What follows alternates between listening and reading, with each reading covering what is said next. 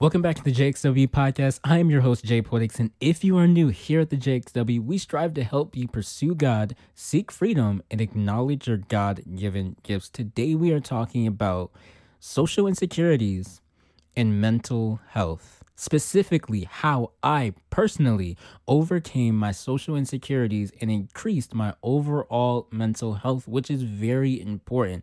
On the first end of that, overcoming being socially impaired and being like you, you are an introvert but you're just like whoa i can't do settings like i yo i can't do this this is too much for me too many people are around i'm better off alone and i'm gonna stick to my little cubbyhole. That's fine. If you're that way i look it is what it is. You grow up as you grow up some people didn't have the life to be able to grow up in a space where you're very extroverted and you're very loud and you're very outgoing. And if you're that person, well, you are that person. Normalize being that person. You are an amazing person, whoever you are. You are amazing. God has made you the way that He has formed you. So don't feel as though that you need to be the most outspoken person or you need to be the most this person or you need to take the form of other people. Don't think that at all. But at a certain degree, you have to make sure your voice is being heard. You can be an introvert. You can be soft spoken. You can be out in your little cubbyhole. All that. But at the very core of your being, us as human beings, it's our goal or at least we want to make it our goal to be heard, to be outspoken, to be even a little bit in this world to where we can make decisions and not have to depend on nobody else. So, yeah, if you're that person who's very soft spoken, you are very quiet, you you don't like going out, you're completely that. I'm going to tell you how I broke from that because I was completely that.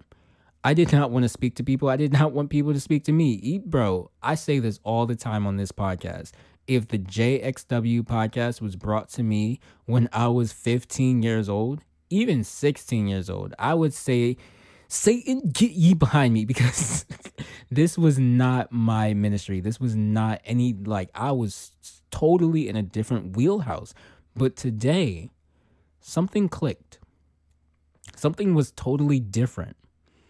God has used my talents and my abilities so far than what I can even perceive when I was that age. And I'm going to tell you guys how I came to the point where I shifted and became more outspoken, became more available to speak, even on the podcast. The first thing I did to break out of my social insecurities is I trusted in God. I put everything in God's hands and I said, "Hey God, this is how this has not been working for me over the last how many years? I'm still scared. I'm still fearful. I'm still in my little cubbyhole. And I know I have so many things cuz in the time where I was like really quiet and like really soft spoken, I will all I also was a poet. I was also doing stuff. I was also writing. I'm like, bro, I, one day I want to get this out to the world, but I'm also in the field where I'm like, oh, oh my gosh, socialness. Oh, wow. But now today, how I broke free is I gave it all in God's hands. And look at me today. You're listening to something that before I would never put out, I'd never even think about. Because I put it all in God's hands. I didn't think about the world. I didn't think about how the world would perceive me. I didn't even I didn't even care about all that. I said, "Hey God, work. Do it. I know you can do it." And that's what I did. The second thing that I did to overcome my social insecurities was I shifted my circle. And when I mean shifted my circle, I didn't mean I just like took people and then put them in a different place in the circle, or I took people and and they were on the the right of the circle, now they're on the left of the circle, or some people are rearranged or they're here. And then, no, I didn't do no. I shifted my circle. Maybe the reason why you're socially insecure and socially impaired is because you don't have the right people around you to really bring out that true attribute of loudness within your spirit. See, we all have a want to be heard. I don't care how introverted, how cubbyhole, how I don't care how of that you are. Deep down in your spirit, you want to be heard. And maybe that's why you're socially impaired because you feel as though the world doesn't really give nothing of a care of your voice and your opinion. Let me tell you right now, the world really could use your opinion. Like for me personally, I grew up in my life and I was like quiet. But every time I was in like a setting where a problem needed to be solved, I had the answer and it took everyone hours not even hours but just a long time to get the answer. And i just i bro i'm looking i'm staring at this answer. I can give the answer to the person but no i didn't do this. I look i can think of one instance right now. When i was really young probably like five six seven we were at a church um out just outside the city and we were in Bible study, you know, and we had a little game going on where if one side, one group of the room got the correct answer of the Bible story, um, we would get a bunch of candy, right? So they were talking about a Bible story, and the teacher asked the question. I had the name in my head. It was a question about um, which Bible character did such and such and such. The answer was Moses, right? That's all I can remember. The answer was Moses no one can get the name Moses. I'm like, are you kidding me? No one can get this name. Absolutely nobody. I am the only person eh, who thought about it. But since my voice was suppressed back then, I didn't give the answer. Thus, the people around me didn't, we didn't win that point. Right? And think about that even till today what are you not receiving because your voice is suppressed?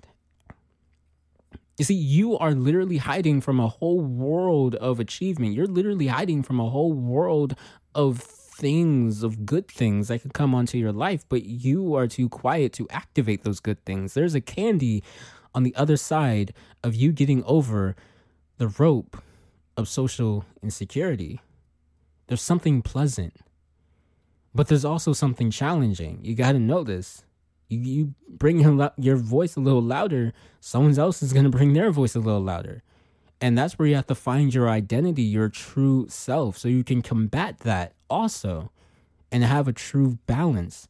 Finding your voice, but also protecting your character, who you are, your identity. My last and final point is a li- it's a long one. Stick stick with me but it's powerful. My last and final point is I tested my passion against the purpose that people placed over me. Slash, I broke the box. In your suppression, in your unavailability to be your true self, how many times have you gotten boxed in because you haven't spoken up for yourself? Let that sink in. Because so many people have labeled us in certain boxes that just because we're not speaking up for ourselves that we are now these things that we're really not these things. And this has happened so many times in my life. It's like me as a musician i'm a musician. I'm a christian. I love jesus. I'm a musician. I've been playing drums for a really really long time right and since I, my voice was suppressed, truly, truly, playing drums, it's it's a beautiful thing. I love it. It it gives me a rush. It's fun. It's exciting. It's awesome. But it's not my true purpose. It is it's just not. and that's very evident to this day. I don't practice drums on a daily basis. When I perform, I don't practice. When uh, I, uh, it's I it's not my passion, y'all. I just did it because I did it when I was 4. So obviously, now that I'm 20, I'm going to be very talented in this thing if I was doing it all my life, but that's not my passion. So all throughout my life, I've always gotten boxed in as a drummer. I've always gotten boxed in as a musician. I've always gotten boxed in as that drummer boy. And I was to be nothing else. It's like when people saw me or my name, they instantly thought, "Oh, we're we're about to get a huge performance from this dude. It's about to be amazing." I'm like, um, you know, can, can I get some freedom, some air here to be myself, to exercise my true passions, my true purpose on this earth? It's like when I was drumming, I was also writing poetry. And when I tell you my all time best poems came from the time where I was suppressed in my voice and I was secluded just to be a drummer. Poems like Damage My Love, Dreams That Kill, poems like all these things, the entire book of Oceans of Emotions, all that. I was too scared to voice because I was boxed in as a musician. That's who I was. Or at least that's what everyone thought I was. And the sad thing is, and this goes back to point number two. The sad thing is, the really depressing thing is, you guys got to understand this. Once you stop doing what other people boxed you in to be, they're not going to care anymore. And now this is this goes back to one of those social phenomenons where um, I I will say that no one loves me, and then twelve thousand people come out the woodwork and say, "No, I love you." No, no, like like let's keep it a bean. Do you? Are you there? And it's the same thing. It's like when we stop doing what people love us to do, they won't. It's like they'll kick us to the curb. It's like you're no longer producing what we loved you to produce. So why are we around? That happened to me. And look, I forgive everybody. I hold no grudges against nobody. But the thing about it is, you have to notice that these things are real. These things are true. These things are reality you know, all because I've forgiven these people and all because these things don't affect me anymore, that doesn't mean it doesn't ha- happen to anybody else. It doesn't mean that it's not a social thing that happens. Maybe you yourself practice this with another person. Maybe this is happening to a friend you know right now where they're included into a circle and they're doing stuff for other people, but it's not their passion. But you know, you as their friend, you know, if they stop doing this thing, all these people will drop them. So point three really coincides with point two. First of all, let's go back to point two. Shift your circle. Shift the circle. Completely take the circle and place it somewhere else.